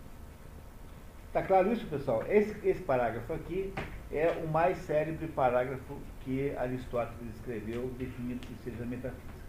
Quer dizer, é aquilo que estuda as coisas tal, tal como elas são de fato, na sua essência, portanto, a substância. Muito bem. Marco, continuamos. O termo ser é utilizado em vários sentidos, mas com referência a uma ideia central e uma característica definida, e não meramente como um epíteto ordinário. Isto é, esses sentidos não são homônimos. É, o que ele está dizendo é o seguinte, que o termo ser tem muitos sentidos de alguma coisa ser. Mas o que ela está tá dizendo aqui é que o, o que está dizendo aqui é que o ser de que ele está falando é o ser em si próprio. Ele vai explicar em seguida, vai ficar claro. Ele vai dar o exemplo do médico aqui. Assim como o termo saudável relaciona-se sempre com saúde, no sentido de a preservar, ou no de a produzir, ou naquele de ser um sintoma dela, ou naquele de ser receptivo a ela. E com o médico relaciona-se com a arte da medicina, no sentido de a possuir, ou naquele de estar naturalmente adaptado a ela, ou naquele de que é uma função da medicina e descobriremos outros termos empregados de maneira semelhante a estes. Do mesmo modo, ser é usado em diversos sentidos, mas sempre com referência a um único princípio. Muito bem. E que princípio é esse? Então, eu estou falando que um automóvel é azul. Não é isso? Um automóvel pode ser azul? Pode. Mas um automóvel sendo azul é mais automóvel do que um automóvel branco? Não. Então, quando eu digo que o automóvel é azul, em que sentido é que eu estou usando a palavra ser? É azul. No sentido de que o que interessa de verdade é automóvel e não azul. Entenderam o que ele está querendo dizer aqui? Ele está dizendo o seguinte, do mesmo modo que medicina só faz sentido quando você está falando de médico, então uma erva medicinal só faz sentido se você tiver médico. Né? Do mesmo sentido que saúde, saudável só tem sentido se tiver saúde você não pode falar de características eh, acidentais sem falar da substância a que ela se refere. Por isso que ele está apenas enfatizando que o ser de que o, o verbo ser aqui sempre se refere àquilo que de fato é, ou seja, a substância, o que ele dirá agora em seguida, na continuação. Com efeito, disse de algumas coisas que são porque são substâncias. Porque, entendendo? De, as coisas que são de fato são aquelas que são substâncias, porque Aquilo que não é substância é apenas referente a alguma substância. Então, estar, estar sentado ou estar em pé são, são predicados de uma substância chamada homem ou chamada coelho. Bom, coelho acho que não senta, né? né? Sei lá, mau exemplo, enfim, o que for. Né? Não é isso? Quer dizer, estar, estar frio, estar quente, é, são predicados do quê? Do, do clima. Portanto, as, as coisas são apenas em referência àquilo que é de fato substancioso, que existe de fato. Pode continuar. Outras porque são modificações da substância, outras porque constituem processo para a substância, ou destruições, ou privações, ou qualidades da substância, ou porque são produtivas ou geradoras da substância, ou de termos relativos à substância, ou ainda negações de alguns desses termos ou da substância. Assim, chegamos a dizer até, até que não ser é não ser. É, quer dizer, é, esse é, é, tão, é tão absolutamente dominante, quer dizer, o é que, de, que alguma coisa é, o que é a substância, que eu posso dizer o seguinte, ó, esses óculos não são um coelho. Então, mesmo nisso, quando eu estou lidando com a substância, até isso tem sentido. Até faz sentido, porque eu estou lidando com ser ou não ser determinada substância. O que ele está dizendo, portanto, que não adianta a gente estudar o que as coisas são sem ser olhando para a sua substância verdadeira, aquilo que elas são de verdade, no fundo, sem nenhuma dúvida. Então, ousia, isso é tão forte em Aristóteles, pessoal, que você pode muito bem chamar a, a metafísica de, de Aristóteles de ousiologia. Tá? Ela é, no fundo, uma ousiologia. Ou seja, ela é a capacidade de determinar o que é substância, o que é substância e o que não é. É isso que é a metafísica de Aristóteles. Ela é completamente associada à ideia da procura da substância central, que é uma espécie de ousiologia, porque ousia em grego é o nome que Aristóteles dá para a substância em grego é ousia. Substância, portanto, é a palavra central dentro da metafísica. Tudo aquilo que você predica, predica de uma substância. A substância é aquilo de que você pode falar alguma coisa. Mas ela é essencialmente aquilo que é. E as ciências comuns, que não são a metafísica, as, na época de Aristóteles não tinha separação de ciência e filosofia, né? Tudo era mais ou menos a mesma coisa. Mas uma ciência qualquer, por exemplo, a ciência do médico, não é uma ciência metafísica, porque o, médico, o, médico, o médico nunca pergunta assim, o que é a saúde? O, o médico nunca nunca nunca está querendo entender o que é o homem eh, de fato. O médico está querendo saber o seguinte, como que eu faço para arrumar a unha encravada do sujeito? Então a medicina não é uma ciência metafísica. Apenas o filósofo tem capacidade de responder às perguntas sobre o que é. Por isso que Sócrates, muito antes de Aristóteles, dizia que filosofia é olhar e ver o que é. É a melhor e mais útil de todas as definições de filosofia que você possa encontrar, é essa. O que é filosofia? Olhar e ver o que é. É também o conceito melhor que você possa encontrar de inteligência. Intellegere. Intellegere é também definido por isso. A, a palavra inteligência tem muitos e muitos sentidos. Mas o mais prático deles é esse o que, que é alguém de inteligente? É o sujeito que olha para uma certa situação e entende o que está acontecendo. Olha, não sei se vocês têm essa experiência, mas às vezes é difícil fazer isso. Você está olhando para uma situação qualquer, por exemplo, esse negócio de hoje. Quem é que entendeu o que aconteceu hoje? O presidente dos Estados Unidos, que tem um partido republicano teoricamente à sua disposição, faz um, monta um, um final de semana costura com os políticos lá que dominam o Congresso, costura um pacote para salvar esses bancos quebrados e hoje ele perde a eleição. O que, que é um cientista político? Um cientista político é aquele sujeito que olha para essa situação e diz assim, ah, isso é assim, assim, assim, assim, assim. Porque a maior parte dos outros não é capaz de entender de fato o que aconteceu aí. entender o significado dessa rejeição. Então, no fundo, saber alguma coisa é sempre saber a causa, lembra? Né? Quer dizer, Aristóteles disse isso no primeiro dia. Quer dizer, o conhecimento o que, que é? É a pesquisa das causas. O verdadeiro conhecimento é quando você sabe o que é que causou tal coisa. As causas podem ser quatro. Elas têm Quais são elas? A causa de quem, quem fez, para que causa quem fez é eficiente, para que fez é, ter, é final. É, com o que fez, quando é o caso, é material. E de que modo fez, é a causa formal. Portanto, o único jeito de ter conhecimento no mundo, na vida, é você saber qual é a causa daquela, daquela coisa, daquele fenômeno.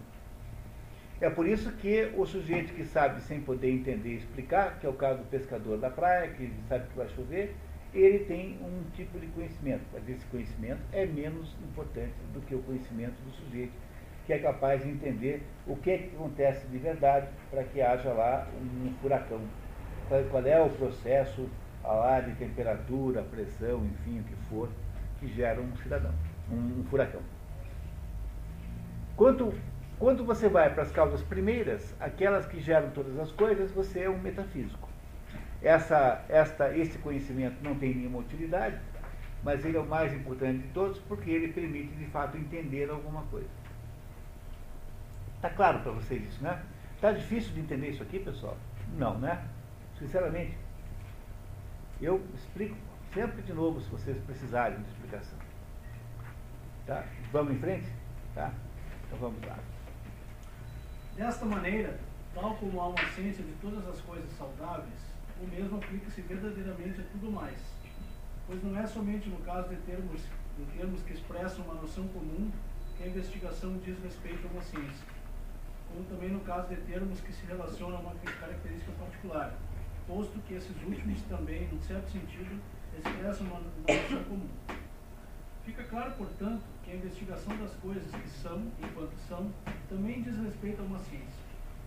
Ora, em todos os casos, o conhecimento, sobretudo, tange aquilo que é primário, isto é, aquilo de que todas as outras coisas dependem e do que extraem seus nomes.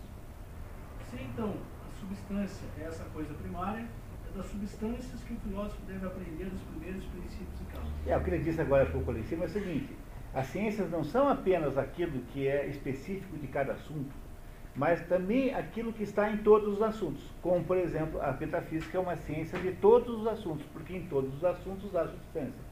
Então, entender o que é substância é uma ciência que atinge todas as outras, porque todas as outras são ciências que partem de substâncias mais específicas, concretas. E é por isso que a metafísica é maior do que as ciências particulares, porque a metafísica lida com todas as ciências particulares, de certo modo, porque o que é a substância está no nível superior é, do que as aplicações concretas da substância. E é por isso que a metafísica é a mais importante dos, das ciências. E o sujeito que tem capacidade de saber quais são as causas primeiras é o mais sábio dos homens. A ciência, portanto, do filósofo é a mais alta de todas. É, o filósofo é muito mais sábio do que o, o, sujeito que sabe alguma coisa específica sobre um determinado fenômeno, ou sobre uma substância, sobre algum predicado de uma certa substância. Então, o médico sabe como lida com a saúde, sabe operacionalmente, mas o, o médico não é capaz de definir o que é saúde. Por isso, o filósofo sempre está num nível de conhecimento mais alto do que o médico, mais alto do que o engenheiro, mais alto do que o advogado, todos os filósofos são mais altos do que esses aí. A filosofia, portanto, tem um status superior em relação às outras ciências. Lembre que nessa época não havia diferença entre ciências e filosofia. Ele apenas separa essa, as, as, ciências em si por ciência das causas primeiras e ciência da, das causas uh, menos primeiras. Não é isso? Das causas, como o médico estuda a causa da doença mas a causa da, da, da, saúde, ou seja, a causa da existência, isso o médico não é capaz de saber. Ora, para toda classe particular de coisas, na medida em que há percepção, há uma ciência. Está vendo? Toda classe particular de coisas que são percebidas, há uma ciência. Por exemplo, a gramática, que é uma ciência, ocupa-se da investigação de todos os sons articulados. É, é enquanto voz, né? Enquanto voz, né? Claro que grunhidos não, né? Daí, a investigação de todas as espécies de ser como ser diz respeito a uma ciência que é genericamente singular. E a investigação das diversas espécies de ser diz respeito às partes específicas dessa ciência. Ele está descrevendo o que é que a metafísica faz. Ela investiga todas as espécies de ser, no sentido de dizer o que é ser, afinal de contas. É isso que ela faz. Ela não se confunde com as ciências práticas concretas embaixo. Ela está no nível de discutir o que, que é ser, afinal de contas. O que, que como é que eu posso garantir que alguma coisa é? É isso que ele está dizendo aqui. Bem, se o ser e a unidade são idênticos, isto é, uma só natureza, no sentido de que estão associados, como estão o princípio e a causa, não como denotados, na mesma, eh, denotados pela mesma definição, se bem que não faça diferença, mas seja útil ao nosso argumento os compreendermos no mesmo sentido, uma vez que um ser humano uma vez que um ser humano, ser humano, bem como ser humano. Uma vez que um ser, uma vez que é, é que ele está, ele não escreve bem, né? Uma vez que um ser humano, olha, uma vez que um ser humano, ser humano, bem como ser humano existente e ser humano são as mesmas coisas. Ou seja, tanto faz dizer um ser humano, ser humano existente, ser humano, um ser humano ou ser humano é a mesma coisa. Por quê? Porque ele está aqui dizendo o seguinte para nós que o, o que caracteriza tudo que existe é a unidade. Como é que eu posso falar de alguma coisa que existe, você não pode dizer isso é alguma coisa? Então tudo que existe vem unitariamente, vem numa, ele tem uma existência separada das outras coisas, não tem? Então, então a unidade de existência é a mesma coisa que existir. Ele está aqui dizendo que não tem diferença dessas duas coisas. Alguma coisa que existe, existe unitariamente. Eu não posso ter uma coisa que existe, eu não posso apontá-la, eu não posso dizer que ela existe completamente se ela não tem uma separação das outras coisas. Então, dizer um ser humano ou dizer ser humano é a mesma coisa, aqui para fins desse tipo de raciocínio que ele está fazendo aqui. E não proporciona nenhum significado novo. É claro que os conceitos de humanidade e existência não estão dissociados no que diz respeito a vir a ser ou deixar de ser. Igualmente no caso do termo um, de modo que, obviamente, o termo adicional nessas frases tem a mesma significação de unidade em nada se distingue de ser. Além disso, se a substância de cada coisa é singular, em nenhum sentido acidental e analogamente é de sua própria natureza algo que é, então tantas espécies de ser quanto, quanto de unidade. É, o, o que se chama de, vamos entender o, o que se chama de unidade, é o estudo da unidade é a enologia em grego. Enologia com H na frente, enologia, porque em grego um é eno. Então, o estudo da unidade é enologia. O que ele está aqui dizendo que na sua visão dele, Aristóteles, estudar a unidade, estudar o ser é a mesma coisa. Porque tudo que existe, existe em, em, em, quantidades unitárias. Não, não, é isso? Quer dizer, não, não posso dizer que alguma coisa existe genericamente, existe em quantidades unitárias. Então eu tenho que falar assim, a virtude, eu estou falando de uma certa virtude delimitada, concreta, real. O que ele está querendo apenas nos dizer é que existe uma coincidência entre o ser e ele vir em parcelas unitárias. Que o ser existe concretamente, unitariamente. Portanto, tantas unidades quanto existem são seres. Por exemplo, o cachorro isso é uma substância. O gato é uma substância. O papagaio é uma substância. Mas são unidades, né? Não é isso? Tanto faz eu dizer um cachorro ou cachorro é a mesma coisa. o gato ou o gato é a mesma coisa. Então, tudo aquilo que de alguma maneira vem separado das outras é um ser em si próprio. Não tem importância nenhuma. Não se incomode com isso, porque aqui sempre tem essa dificuldade de tradução, mas é, é completamente óbvio, não nos atrapalhará na compreensão do resto do, do, da história aqui. Para investigar a essência dessas espécies, quero dizer, por exemplo, a investigação do mesmo e do outro, e todos os demais conceitos semelhantes, que, a nos expressar, a, grosso, a nos expressar a grosso modo, todos os contrários são reduzíveis a esse primeiro princípio, mas que nos é lícito considerar que foram suficientemente abordados na seleção dos contrários, Aristóteles refere-se a um tratado que não chegou a nós. É, não tem esse livro, não existe. É existe o domínio de uma ciência que é genericamente singular. É, então, o que acontece é que o, o saúde, e, saúde e doença são contrários. E ele escreveu um livro para mostrar, porque os pitagóricos tinham uma série de regras que diziam que as coisas todas existem em função da sua existência com algum contrário. E ele fez um estudo para estudar isso, que é esse tal de tratado que não veio a nós, e que ele acha que já discutiu suficientemente esse assunto, não vai trazer esse assunto para cá. Mas o que, que, é a ideia de que tudo é. É a ideia de que ah, o contrário, saúde e doença, estão associados à mesma substância. No fundo, a mesma substância que se nega uma é e não é, né? Tá? É isso que ele está dizendo aqui. Mas ele está mencionando um trabalho que não vai adicionar muita é, ideia aqui a nossa nosso momento exatamente aqui nesse, nesse momento. E há tantas divisões da filosofia quanto há tipos de substâncias, de modo que deve haver entre elas uma filosofia primeira e uma arte que a, que a ela sucede. Com efeito, o ser e a unidade acarretam imediatamente gêneros e assim as ciências corresponderão a esse gênero. É, o que, que é gênero? Gênero é uma medida genérica de, em que, que, que, que, que uh, reúne as unidades. Então, todos os, ser, todos os seres individuais concretos que nós somos aqui, somam-se todos no gênero humano. Então a, a, a ideia de que o ser humano e o, e o ser humano é a mesma coisa porque eles têm a mesma substância.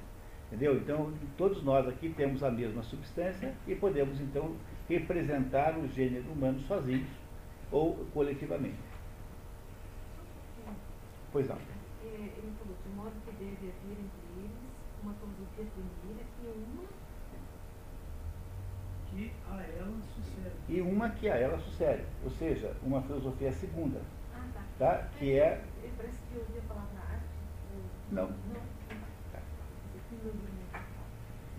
O termo filósofo é como o termo matemático em seus usos, pois as matemáticas também possuem divisões.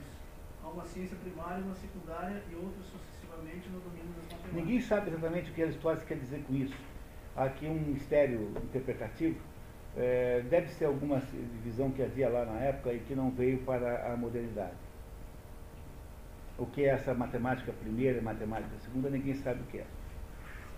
Ora, uma vez que a tarefa de uma ciência investigar opostos e o oposto da unidade é a pluralidade, e cabe a uma ciência investigar a negação e a privação da unidade, porque em ambos os casos estamos estudando a unidade, a qual a negação ou a privação se refere, enunciada ou sob a simples forma de que a unidade não está presente, ou sob a forma de que não está presente uma classe particular, sendo que neste último caso a unidade é modificada pela diferença, independentemente do conteúdo da negação, pois a negação da unidade é sua ausência. Embora na privação haja um substrato do qual ela é predicada, conclui-se que os opostos dos conceitos assim indicados, tais como alter, alteridade, dessemelhança, desigualdade, e tudo mais que seja deles derivado, ou da pluralidade e unidade, enquadra-se na esfera da ciência supramencionada. Tá, então vamos explicar isso aqui. Tá? Então eu, eu digo assim, uh, o, o, o, aquele que vê. Então eu, eu posso dizer assim, ó, aquele que vê, eu estou dizendo que alguém enxerga, né? Tá, então eu posso dizer também assim, aquele que não vê, e posso dizer cego. Qual é a diferença dessas duas outras coisas, dessas duas maneiras de falar aquele que não vê e cego? Aparentemente é a mesma coisa, mas não é. Porque aquele que vê é aquele que está, que tem negação. Eu quando digo assim, aquele que não vê, eu estou falando em negação. Mas privação não é a mesma coisa. Porque quando eu digo cego, eu estou dizendo o seguinte, que tem certas pessoas que não enxergam em comparação com outras que enxergam. Quer dizer, o cego o que, que é? É a pessoa que não enxerga diferentemente de todas as outras que enxergam. Então, o cego é um acidente, não é? Não é isso? O cego é um acidente. O cego não é uma, uma negação. Porque a negação implica numa, numa, numa espécie de, como é que eu diria assim? A negação explica numa é, negativa do outro. Então, a, a, quando eu digo aquele que não vê, eu não estou dizendo que possa ter gente que veja, eu estou dizendo que, to, que todos aqueles que não veem, não veem. Estou dizendo que essa categoria, aquele que não vê, ela não é uma categoria que veja. Eu estou negando isso. Então, uma pedra é aquilo que não vê. Uma pedra não vê. Portanto, uma pedra não é uma pedra cega. Compreenderam? Uma pedra não é cega. Porque a, cego, só posso dizer cego para aquele que está privado de alguma coisa que é normal. Dizer, o que ele está aqui nos explicando é uma diferença entre privação e negação e que, no fundo, a ciência da metafísica estuda essas duas coisas ao mesmo tempo, tanto a privação quanto a negação, que são coisas é, parecidas, mas não são a mesma coisa, porque a negação é uma é, negação, portanto, ela é uma é, não oferecimento daquela possibilidade. Então, aquele que não vê é, é absolutamente assim. Então, a categoria que não vê, aquela substância, não tem essa potência de ver. Agora, quando eu digo que alguém é cego, eu não estou dizendo que os seres humanos são cegos, estou dizendo que aquele sujeito é cego. Portanto, a privação é um acidente, enquanto que aquele que não vê não é um acidente, mas é uma substância. Há uma diferença entre essas duas coisas que é que está explicado aqui nesse parágrafo aqui, que parece um pouquinho aí confuso, aí por causa da nossa tradução sempre complicada. E a contrariedade é um deles tratando-se de um tipo da diferença, sendo a diferença um tipo de alteridade. Diversidade, né? Entendeu? O que ele está dizendo é isso que eu acabei de falar, tá? Então a contrariedade não é igual à diversidade, porque o sujeito que é cego, ele é diferente dos que não são cegos, que existem. Agora, a contrariedade é dizer aquele que não vê, ou seja, é dizer que não se pode ver de modo nenhum, porque não é na natureza daquela coisa que se veja.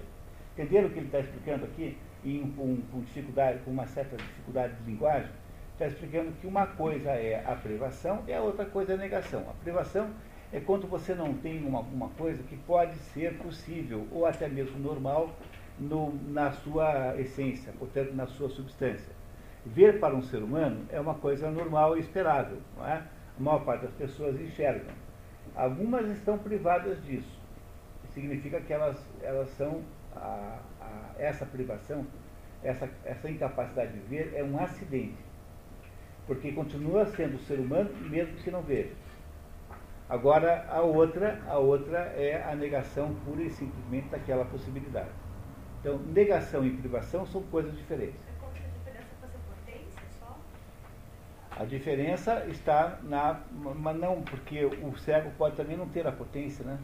Não, mas tem a potência simbólica é que a diferença é que o cego, ele se refere a uma substância chamada homem que é constante. E aquilo que não vê é a própria substância que não vê. Uma pedra não se espera que ela veja. Portanto, dentro da substância pedra não há a possibilidade de ver. Ela, portanto, não vê. Mas dentro do homem como grupo tem a sim, potência. Nesse sentido, sim. Quer dizer, o homem como grupo genericamente tem a potência de ver.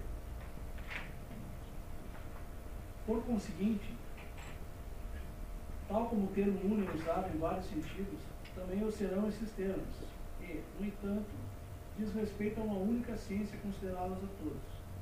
Com efeito, os termos enquadram-se em distintas ciências, eh, não se forem empregados, não se forem empregados em vários sentidos, mas em suas definições não forem nem idênticas. Vamos, vamos ler de novo, eh, trocando. Com efeito, os termos enquadram-se em distintas ciências, não porque empregados em vários sentidos, não porque, tá? É, é, esse é o problema. Tá? Não porque empregados em vários sentidos.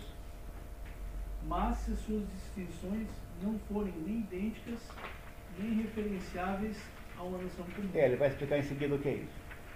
E como tudo é referido ao que é primário, por exemplo, todas as coisas que são chamadas de unas são referidas ao uno primário, temos que admitir que isso é também verdadeiro no que toca à identidade e à alteridade, e aos contrários. Então, então, mesmo quando você nega, isso refere-se a uma coisa que existia lá desde o começo, e é por isso que a metafísica lida também com os contrários. É isso que ele está explicando. Daqui a pouquinho fica bem claro isso nos exemplos aí para frente.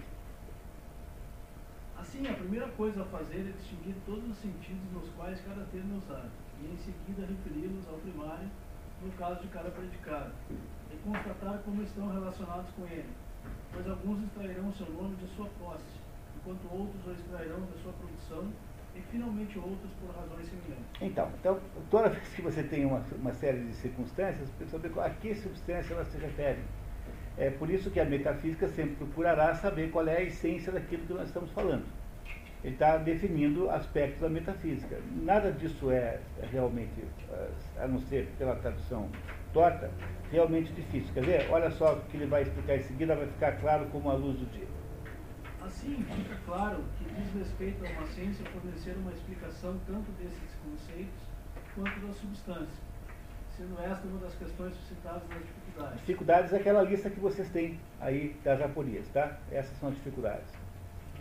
Aporias, É, a aporia é a dificuldade, de certo modo, é a mesma coisa.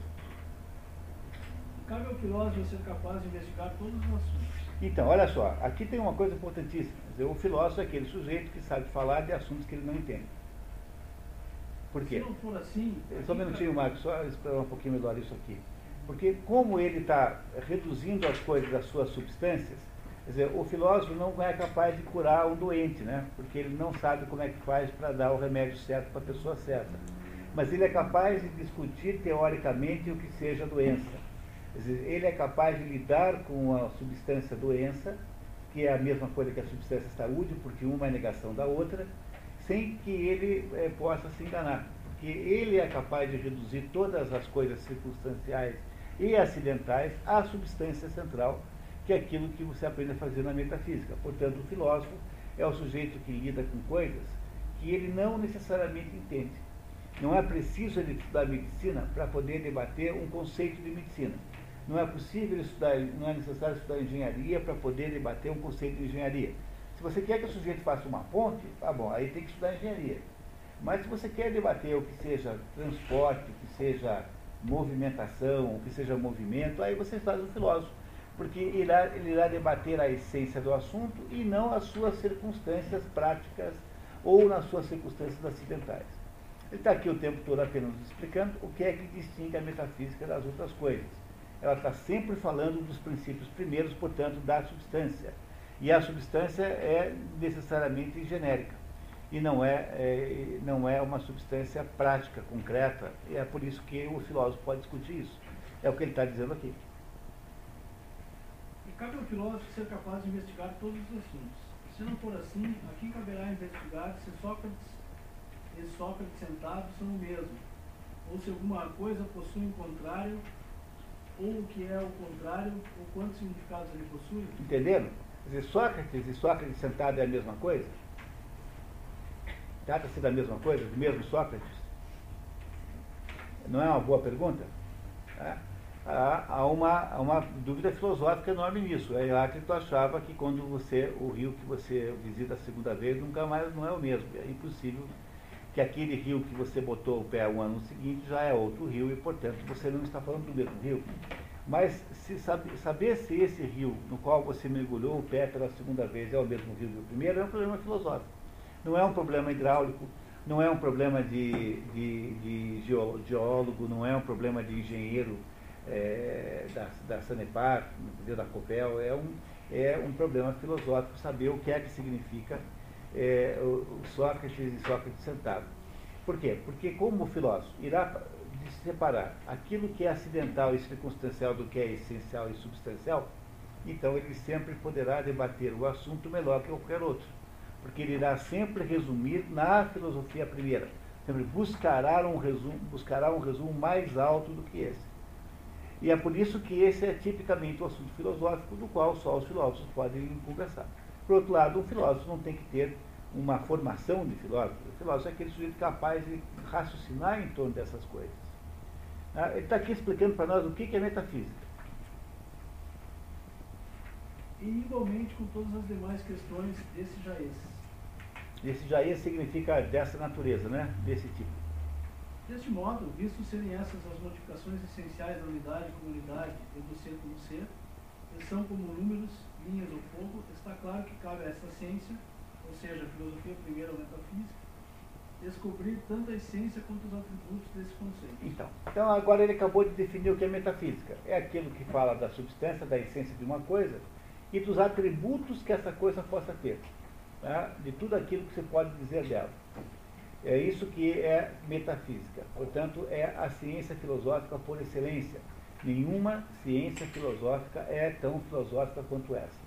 E aí, quando você descobre que Aristóteles criou isso, é, aí é que você entende por que é que se diz que ele é o criador, digamos, de todo o processo científico moderno, porque quando você, quando você vai descobrir como as coisas de fato são, você inaugura o processo de pesquisa. Aristóteles é o primeiro cientista, o primeiro pesquisador que o mundo teve. Platão não tem nada parecido com isso, porque Platão é um sujeito que quer, quer debater o, o, a hierarquia dos conceitos. Mas Aristóteles não, Aristóteles quer saber o que as coisas são, afinal de contas. Isso Platão nunca se dedicou a estudar. Então, o que, que são as coisas? Ou são a sua essência e tudo aquilo que você pode dizer delas. Isso é o, o assunto, o objeto da metafísica. Não há ciência sem objeto, e a metafísica é uma ciência também. Qual é o objeto da metafísica? É debater o que as coisas são, as suas essências, e aquilo que se pode dizer destas essências. E aqueles que os investigam erram, não por não serem filósofos, mas porque a substância da qual não possui nenhum conhecimento real é anterior. De fato, tal como o número, como o número apresenta suas modificações peculiares, por exemplo, imparidade e paridade, comensurabilidade e igualdade, excesso e deficiência, sendo essas coisas inerentes aos números, tanto considerados independentemente como quanto em relação a outros números, e tal como, de modo semelhante, outras modificações peculiares são inerentes ao sólido, ao imóvel e ao móvel, ao imponderável e ao ponderável, também o ser como ser possui certas modificações peculiares, sendo a função do filósofo descobrir a verdadeira, a verdade dessas modificações peculiares, havendo inclusive evidência desse fato. Então, então não adianta você ficar preocupado com as características de alguma coisa se você não sabe que coisa é essa que você está estudando. Ao filósofo, então, compete primeiro definir qual é a substância, portanto, definir a essência, para depois entender o que, que pode ocorrer, que possa modificar, ou, é, modificar não diria, mas o que, que pode fazer para é, transformar, o, ou pelo menos qualificar esta essência que está ali. Então ele está dizendo o seguinte, que o problema dos outros que vieram antes é que eles não estão, não são capazes de fazer esse exercício preliminar, que é o jeito de perguntar assim, afinal de contas, o que é? É isso que ele está dizendo. Ele vai agora falar mal dos dialéticos e dos sofistas. Bom, o que, que são os dialéticos e os sofistas? Os dialéticos, dialético é o Sócrates, mas cuidado, hein? Porque o, o, o dialético aqui que, a que ele está se referindo não é Sócrates em si próprio, mas é aquele sujeito que tem a metodologia sem ter o objetivo.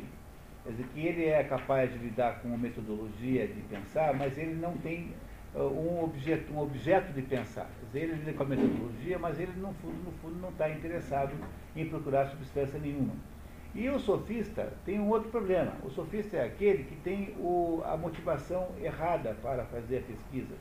Porque o sofista, e Sócrates foi chamado sofista muitas vezes, o Werner Jäger tem um trabalho que diz que os sofistas são os primeiros professores da Grécia e que tem uma importância gigantesca. Há um certo preconceito contra sofista, mas o, o, sofista é aquele sujeito que está interessado em ensinar alguém a ganhar uma conversa, a ganhar, a ganhar o debate, e não procurar a verdade. É, retórica é um tipo de sofista. Né? Então, o, o que ele vai dizer é que os filósofos são melhores do que os, os, os dialéticos e os, e, os, e os sofistas, porque o filósofo tem a metodologia de pesquisa e tem um objeto que é achar a coisa que é, dizer, procurar a verdade. O sofista, não, ele não está procurando a verdade, está procurando um cliente, conseguir que o cliente dele dê certo. Está querendo apenas ganhar a argumentação. E o dialético está é apenas capaz de lidar, é, digamos, operacionalmente com as ideias, mas ele não tem objetivo filosófico, ele não está interessado em descobrir a, a, a substância, portanto, aquilo que é. E agora, com essa explicação, fica fácil vocês entenderem o que ele vai dizer em seguida. Dialéticos e sofistas ostentam a aparência do filósofo, pois a sofística não passa de aparência de sabedoria. Dialéticos discutem todos os assuntos, e o ser é um assunto comum a todos eles. Mas está claro que discutem tais assuntos porque pertencem à filosofia. É, aí ele, o, o Sócrates é um dialético, né? Ele não está falando mal de Sócrates em especial, mas é aquela história, Sócrates com o método maiêutico era capaz de discutir qualquer assunto chega para um engenheiro e fala assim, ó, estou com um problema aqui de as peças estão rachando é, e não deviam. Ah, mas então, é, o que que faz com que uma peça rache? Ah, é a temperatura e não sei o quê. Mas e, o que é que estabelece a temperatura? Um filósofo é capaz de discutir com um engenheiro um assunto de engenharia só fazendo perguntas. Não é isso? Dialeticamente você pode fazer isso. Não é isso? Mas o que o, ele está dizendo é que os dialéticos que ele está aqui se referindo eram pessoas que não tinham necessariamente preocupação em obter a verdade, eles eram instrumentadores e não eram filósofos no sentido que ele é filósofo. Então vamos entender um pouquinho mais para frente. A sofística dialética ocupam-se da mesma classe de temas da filosofia. Mas essa difere da primeira em função da natureza de sua capacidade e da segunda em função da sua perspectiva da vida. O texto de Becker parece induzir aqui uma inversão entre sofística e dialética. Pela crítica de ordem metodológica relativa ao instrumento do conhecer feita por Aristóteles é dirigida aos dialéticos, enquanto a crítica de ordem ética relativa à conduta dos sofistas como professores remunerados é dirigida aos sofistas. O texto de Ross ratifica essa Entenderam que está invertido? Tá? Olha só, a sofística e a dialética ocupam-se da mesma classe de temas da filosofia. Mas esta, que é, que é a mais próxima, né? que é a, a, a filosofia, né? Difere da primeira. A primeira quem é? É a sofística. Em função da natureza da sua capacidade. E da segunda em função da sua perspectiva de vida. Então, o que ele está dizendo aqui uh, é que na verdade, essas duas coisas estão invertidas, porque o sujeito que está ali, a, a, natureza da capacidade é a metodologia. Então, esse é o problema do dialético. E a perspectiva de vida, que são os valores pessoais, é, da, é o problema do sofista. Dizer, então, o que acontece é que, aparentemente, por alguma razão, está dizendo na nota que o Ross, que é aquele da tradução americana, trocou na hora da tradução, porque parece que faz mais sentido trocado mesmo. Então, qual é o problema do retórico? O retórico é um sujeito que só tem a metodologia. E qual, perdão, qual é o problema do dialético? Só tem a metodologia. E qual é o problema do sofista? O sofista não está procurando a verdade. É por isso que os dois, embora apareçam filósofos, não são. E o que, que ele está querendo fazer, pessoal?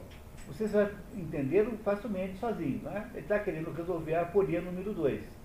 E como é que ele resolve a aporia número 2? Ele está dizendo o seguinte, que não há modo de você separar a busca da substância dos, dos, dos meios é, analíticos de fazer isso. Quer dizer, aquele negócio dos axiomas, lembra da folha número 2? Pertencem a uma só e mesma ciência, o estudo dos princípios lógicos fundamentais e o estudo da substância? Se você só fica com princípios lógicos, você não é filósofo, é dialético.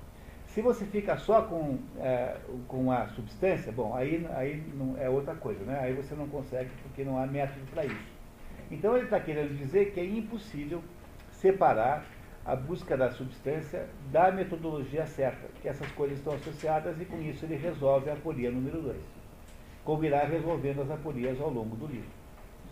Então ele acusa duas outras categorias de pensadores da sua época de não serem, parecerem filósofos, mas não serem, porque o filósofo é aquele sujeito que tem a metodologia certa que é o que ele chama aqui de princípios axiomáticos, que é aquilo de modo de pensar, e ao mesmo tempo procura a substância. São essas duas coisas que fazem o filósofo. O filósofo é aquele sujeito que quer saber o que as coisas são. Portanto, o filósofo é aquele sujeito que lida com o conhecimento primordial, com o conhecimento uh, mais amplo, com, com o conhecimento uh, da coisa tal como ela é, ou seja, é capaz de descrever a realidade com precisão.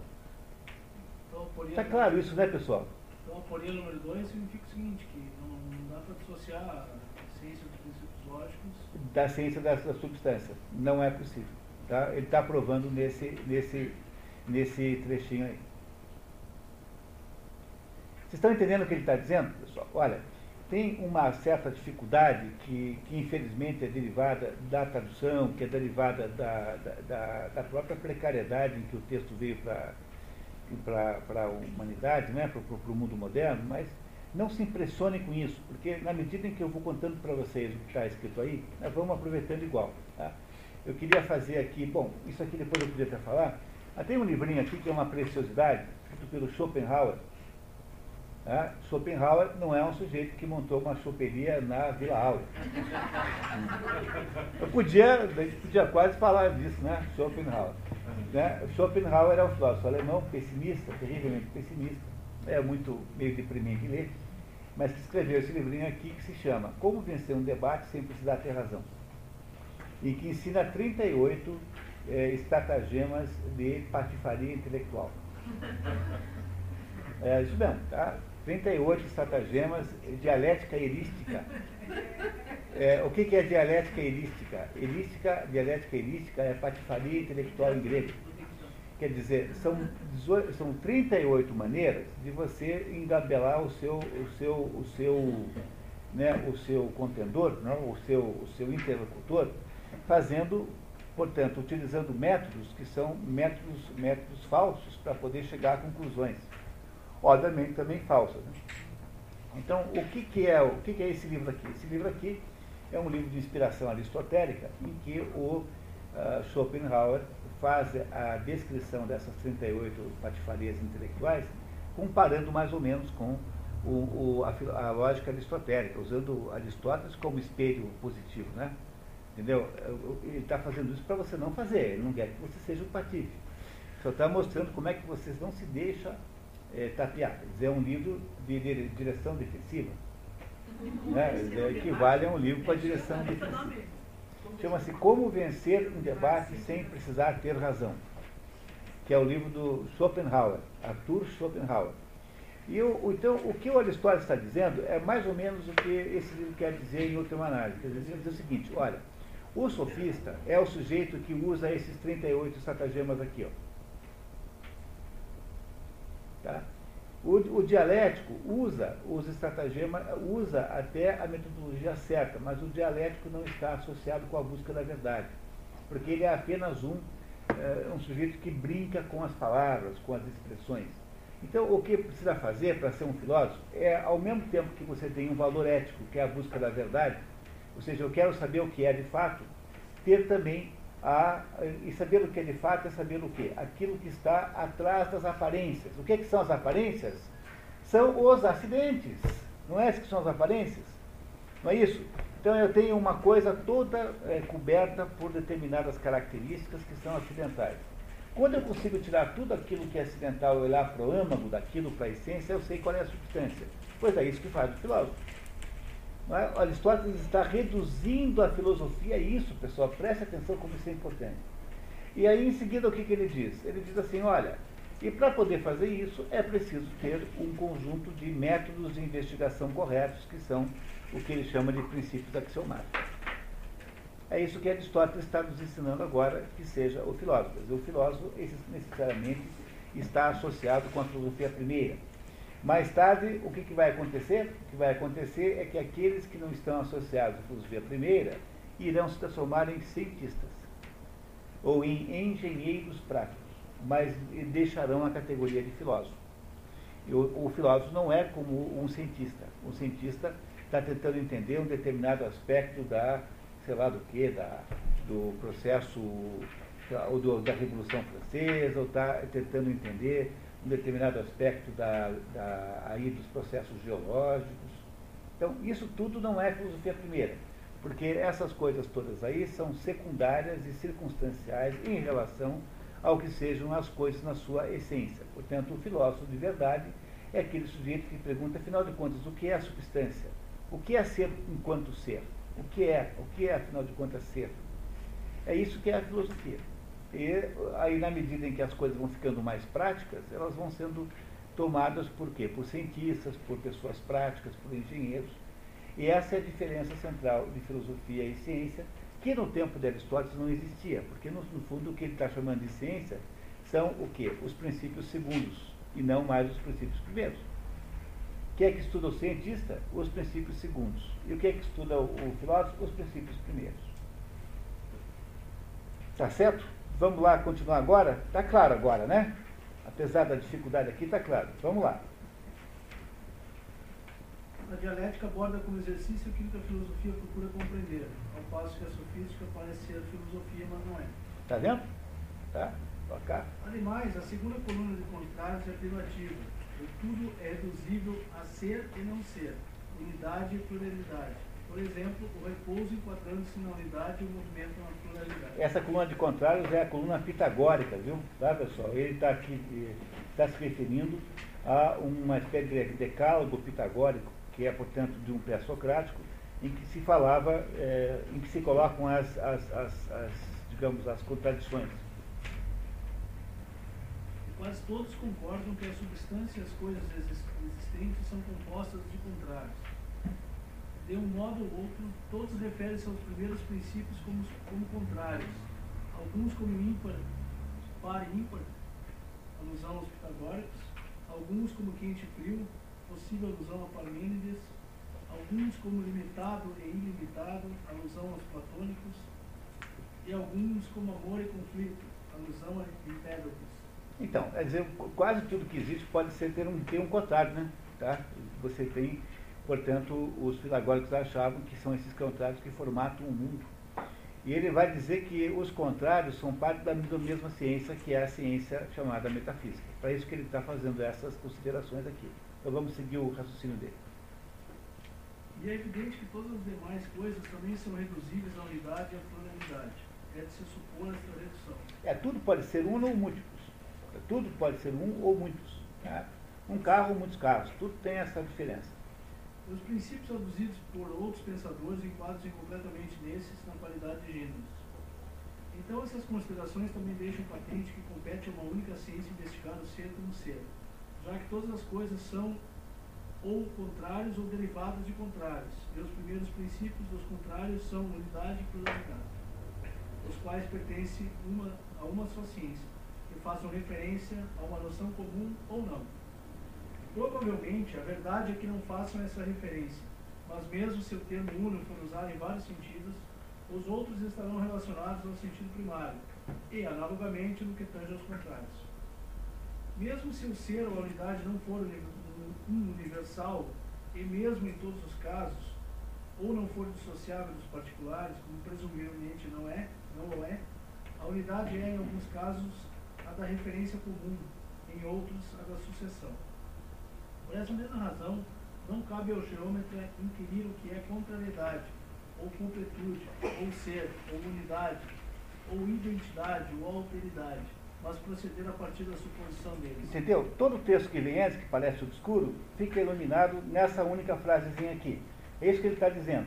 Quer dizer, quando o, um geômetra vai estudar geometria, vai fazer, portanto, relação de triângulos, de ângulos, etc., ele não, tá, uh, ele não tem que estudar essas coisas aqui, o que é contrariedade, o que é completude, o que é ser, o que é unidade, e por quê? Porque essas coisas existem antes. E o geômetra parte da existência do triângulo, da existência do quadrado, da existência dos entes geométricos para poder fazer as suas aplicações práticas.